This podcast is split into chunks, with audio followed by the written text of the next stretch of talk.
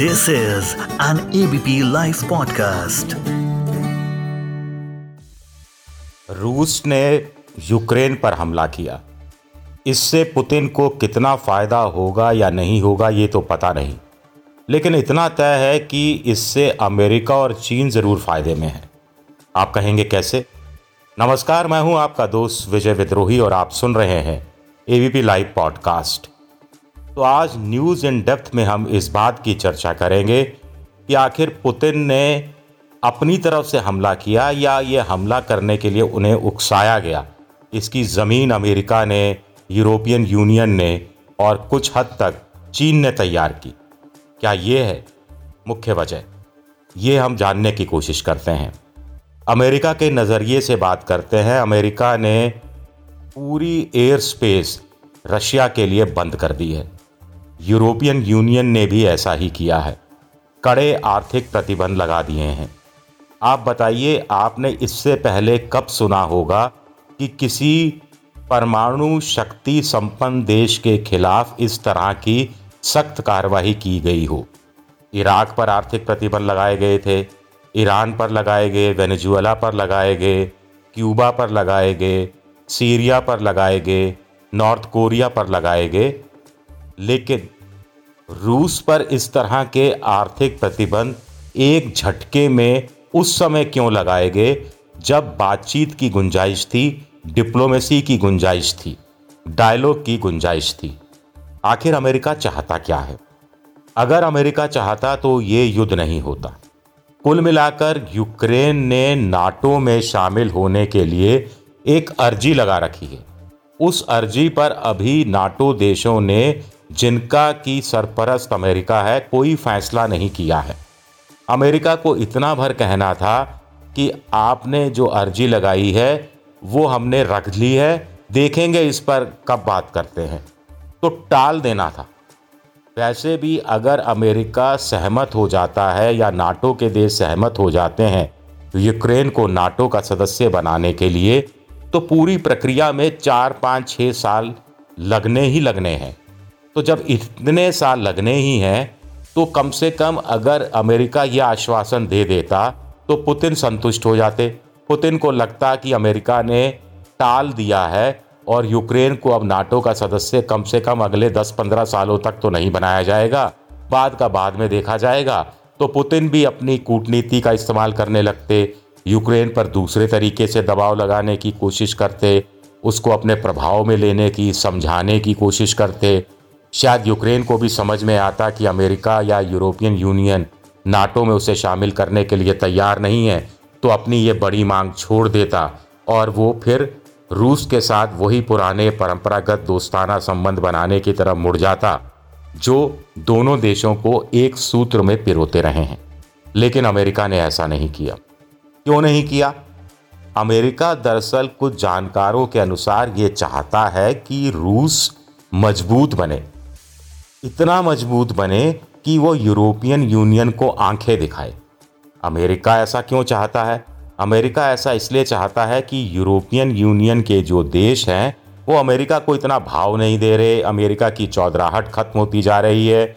America को लगा कि रूस अगर ईयू को, यूरोपियन यूनियन के देशों को आँख दिखाएगा तो वो देश डरेंगे, वो डरेंगे तो वो अमेरिका की शरण में आएँगे। फिर अमेरिका का दबदबा, अमेरिका का प्रभुत्व वापस से काम करेगा और अमेरिका जो एक महाशक्ति है, उसकी मान्यता एक नए सिरे से यूरोपियन यूनियन की तरफ़ से उसे मिल जाएगी।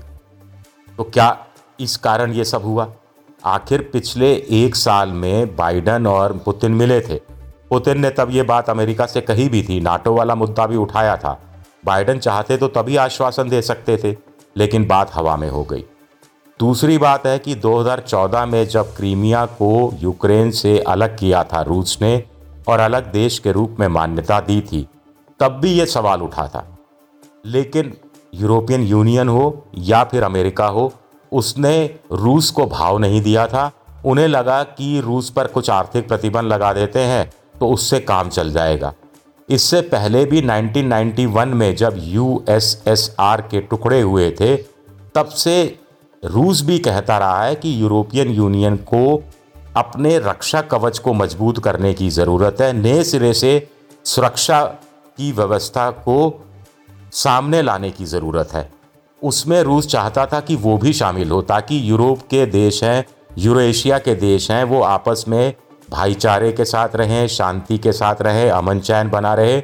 और किसी देश को इस बात की डर, इस बात की आशंका, इस बात की चिंता कतई नहीं हो कि उसका पड़ोसी देश उस पर हमला कर सकता है, उसके यहाँ टैंक भेज सकता है, मिसाइल दाग सकता है या कब्जा करने की कोशिश कर सकता है। लेकिन यूरोप के देशों ने रूस के इन भाव को भाव नहीं दिया। बहुत ज़्यादा इस पर तवज्जो नहीं दी। उन्हें लगा कि रूस गिड़गिड़ा रहा है रूस कमज़ोर देश है। आपको ध्यान हो कि अमेरिका में तो लोग ये कहते थे बराक ओबामा के समय में, जिसमें राष्ट्रपति खुद शामिल थे, ऐसा कुछ लोगों का कहना है कि रूस आखिर है क्या? एक गैस स्टेशन ही तो है। गैस स्टेशन यानी पेट्रोल पंप, जहाँ गैस मिलती है और दूसरा पेट्रोल मिलता है। और एक गैस स्टेशन ने एक राष्ट्र का मुखोटा धारण कर रखा है। बराक ओबामा तो साफ़ साफ़ कहते थे कि रूस कोई महाशक्ति नहीं है, एक रीजनल पावर बनकर रह गया है। तो ऐसा कहकर पुतिन को चिढ़ाने का काम किया करते थे। तो ये भी एक बड़ी बात है। एक और बड़ा सवाल उठता है कि आखिर आर्थिक प्रतिबंध इतनी जल्दी लगाए जाने की ज़रूरत क्या थी? अभी तो बातचीत पर ज़ोर देना चाहिए था, डिप्लोमेसी पर ज़ोर देना चाहिए था खुद मध्यस्थता की भूमिका के लिए सामने आने पर ज़ोर देना चाहिए था, लेकिन ऐसा नहीं किया। ऐसा करके कहीं ऐसा तो नहीं पुतिन को उकसाया गया कि इतने कड़े आर्थिक प्रतिबंध लगा दिए कि पुतिन भी ये अड़ जाएँ, डट जाएँ कि ठीक है साहब, मेरे खिलाफ इतने आर्थिक प्रतिबंध लगा दिए तो अब मैं सबक सिखाऊँगा। यूक्रेन के बहाने पूरे यूरोपियन यूनियन को, नाटो को और अमेरिका को सबक सिखाऊँगा और और ज़्यादा टैंक भेजूँगा।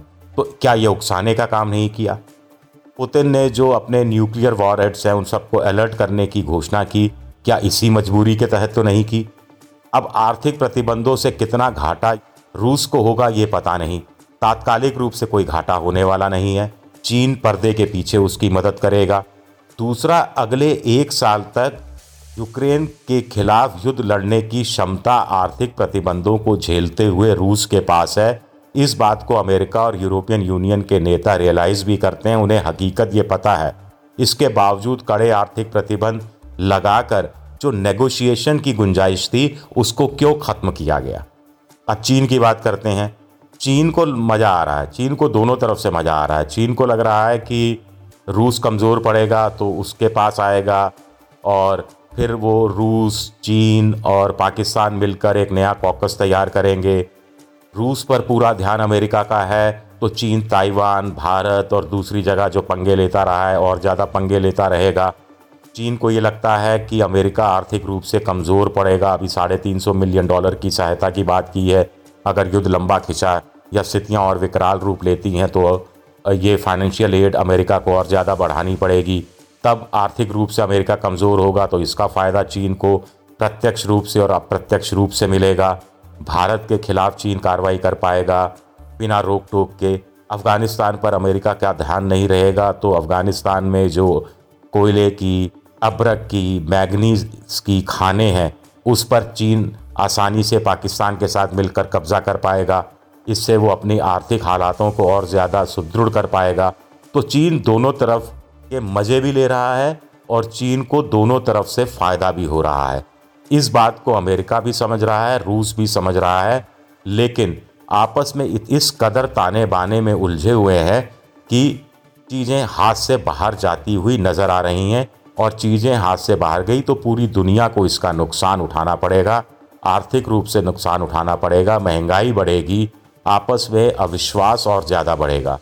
यूक्रेन को भी समझ में आ जाना चाहिए कि उसने रूस से पंगा लिया लेकिन यूरोपियन यूनियन हो, चाहे नाटो हो, चाहे अमेरिका हो, वहाँ सैनिक भेजने को तैयार नहीं है।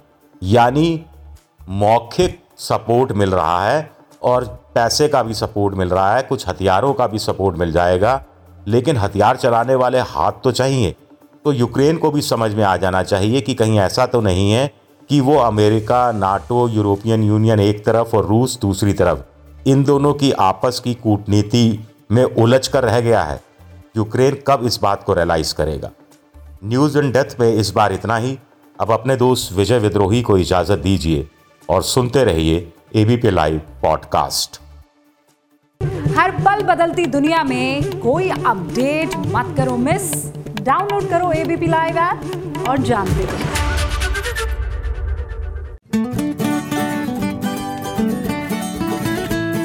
This is an ABP Life podcast.